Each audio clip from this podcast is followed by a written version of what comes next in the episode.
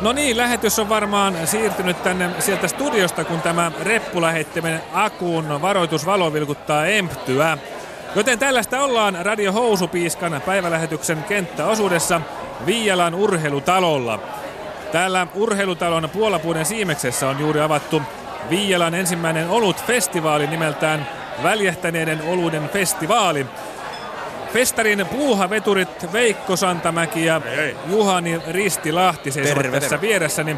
Ja kiirettä pitää vai mitä? No ei tässä nyt enää mikään hoppu ole. Mutta viikko sitten oli Ressintynkän lähellä, Oli kun joo. tämän väljähtäneiden oluiden festivaalin valmistelut olivat loppusuoralla. Joo, yhden yön aikana piti muiden hommien ohella avata 5000 olut pulloa väljähtymään näitä festareita varten. Joo. Niin, näitä olut-festivaaleja on Suomessakin ollut viime vuosina ihan kyllästymiseen saakka.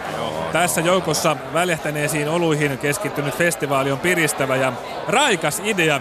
Kyllä, kyllä, kyllä. Mistä moinen kehkeytyi mieliinne? No, me tajuttiin tuo Veikon kanssa yhtenä saunailtana, että väljähtänyt olut on Suomen juoduin olutlaatu.